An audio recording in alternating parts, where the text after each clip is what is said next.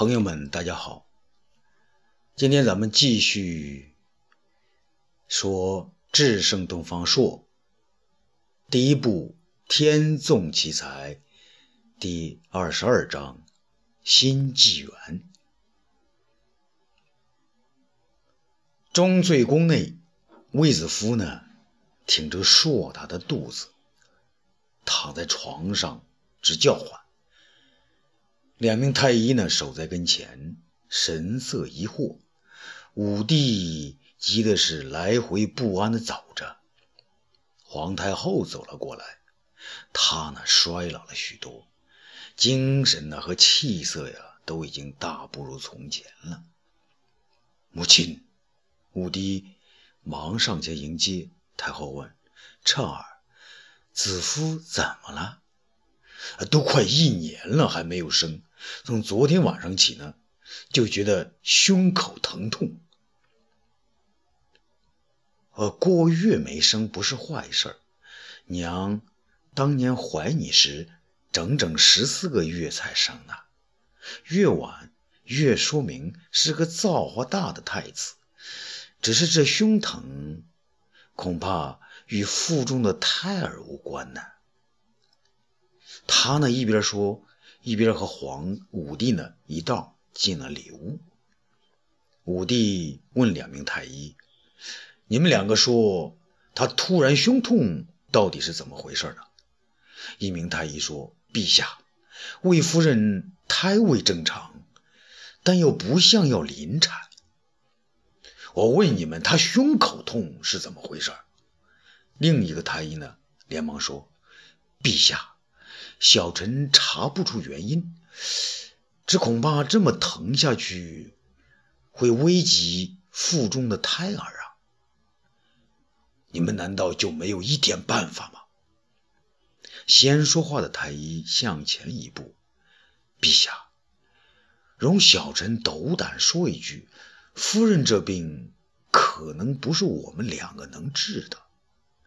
怎么讲？”啊，臣听前辈说过，有一种巫蛊之术，专门含沙射影，伤人身心，害人性命。皇太后听了此言，啊的一叫，好像要晕过去。武帝急忙扶她：“母亲，母亲，你怎么了？”皇太后被扶着走到外间，没等坐下来呢。就拉住武帝的手，颤抖着说：“作孽呀，作孽呀！母亲，怎么回事啊？孩儿不明白。”武帝急切地问。太后停了一下，慢慢地说：“孩儿啊，母亲当年怀你时，也曾得过此病，差一点儿，我们母子……”都没命了，是怎么回事呢？后来怎么好的呀？当年也是没法医治，幸亏所中呢，他暗中查访到，原来是骊姬那个贱人请来巫蛊，在他的宫中呢施展妖法，加害我们。你父皇下令严格盘查，那骊姬害怕了，将巫蛊送走，母亲和你。才转危为安呐！武帝大惊啊！啊！如今还有人敢做这种大逆不道的事儿？那太后摇了摇头，叹口气说：“为娘的心中已知一二。儿啊，为我汉家的血脉，你就查吧，一查到底，不论是谁，绝不轻饶。”这长门宫中啊，阿娇呢正看着一个叫楚服的女巫施展法术。那女巫呢扮相怪诞，如鬼似妖。楚服啊，你这一招果然灵验吗？阿娇问。皇后娘娘放心，楚服绝不会让您那一百两黄金白白花掉的。阿娇哼的一声，接着说：“要是你能让贱人死掉，本娘娘再赏你一千两黄金。啊，谢谢娘娘！不出三天，我就让那卫子夫玩完。说完呢，他又在真人般大小的卫子夫的木偶像的胸部扎上三根银针，然后就跳起大神来了。这时候呢，突然又一个大神出现了，从窗口扑进来，直舞进来时手持利剑，直逼楚服。楚服大惊啊，与那大神呢周旋起来。阿娇也大惊，上来呢帮助楚服，三人展开一场滑稽可笑的三叉舞。那大神呢是剑法怪异，三下五下呢便将楚服击倒。阿娇大怒：“你是何人？敢来坏我的大事？”那大神呢？揭下面具，原来是东方朔。启禀皇后，臣东方朔奉圣上旨意来见皇后娘娘。阿娇叫道：“你，你好大的胆子！”武帝破门而入：“你才好大的胆子！”阿娇惊呆了，啊，陛下！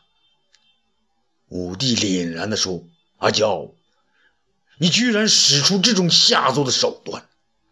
他夺过东方朔手中的剑，对着阿娇说：“说，你要做什么？”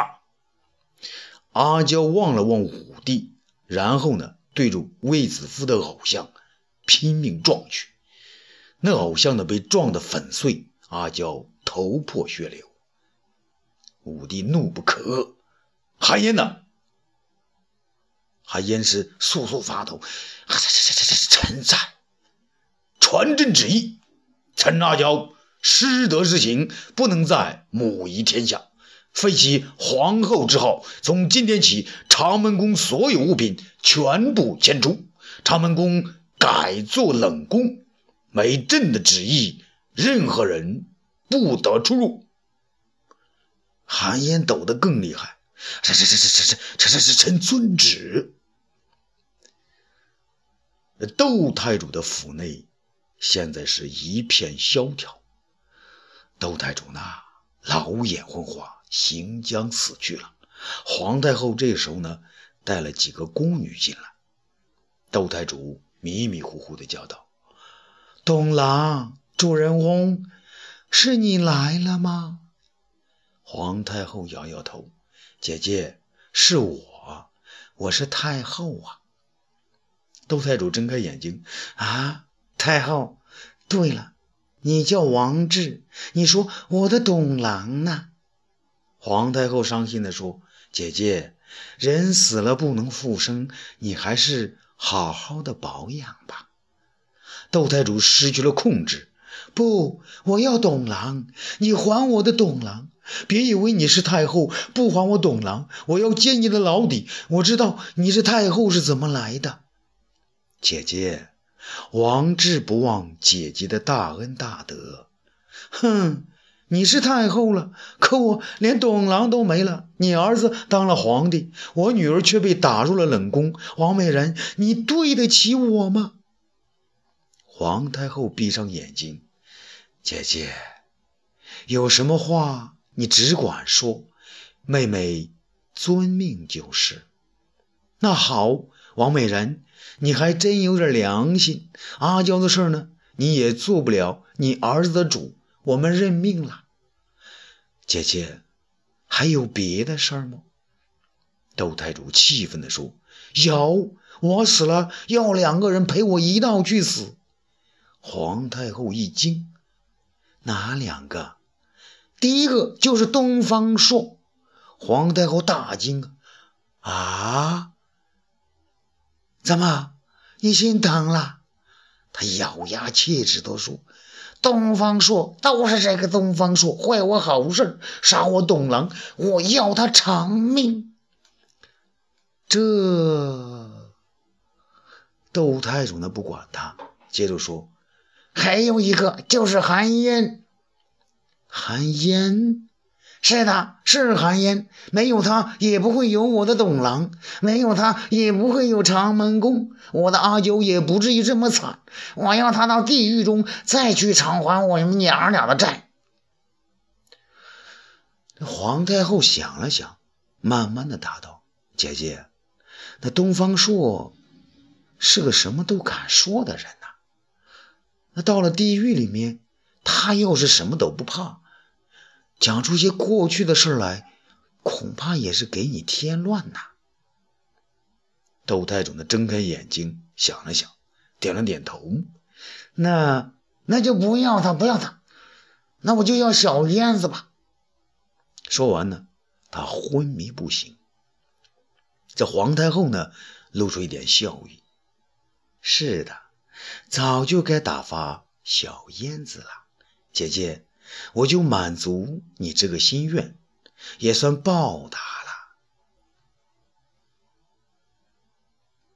这钟粹宫中啊，卫子夫正在生产，武帝着急的等在卧室之外，韩嫣呢就在他身旁。皇太后这时候呢，拄着拐杖走进来，高兴的是颤颤巍巍的。武帝吃惊的说：“母后，您怎么来了？”皇太后并不回答，她指了一下韩嫣：“啊，她在这干什么？”武帝忙说：“小燕子，还不退下！”韩嫣惊恐的退下。太后叫道：“彻儿，母后，彻儿在。你岳母她不行了。彻儿已经知道。你怎么知道的？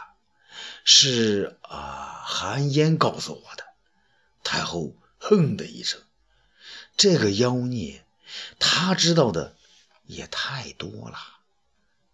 母后，您……太后说，她自行宫刑，迷恋男人，像小妾一样侍奉男人，不是妖孽吗？那宫中的事儿，不论在哪里，她先知道，不是妖孽吗？母后，你为什么这样讨厌韩嫣呢？太后说道：“论才智，他无法比东方朔；论忠诚呢，他不如索中。也只有一个董岩能和他相提并论。”武帝解释道：“母后，可他自小和我在一起，如影子随形啊。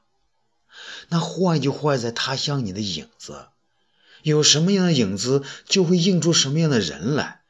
彻儿。”你要做千古一帝，难道要后人从这种不男不女的影子上来诋毁你吗？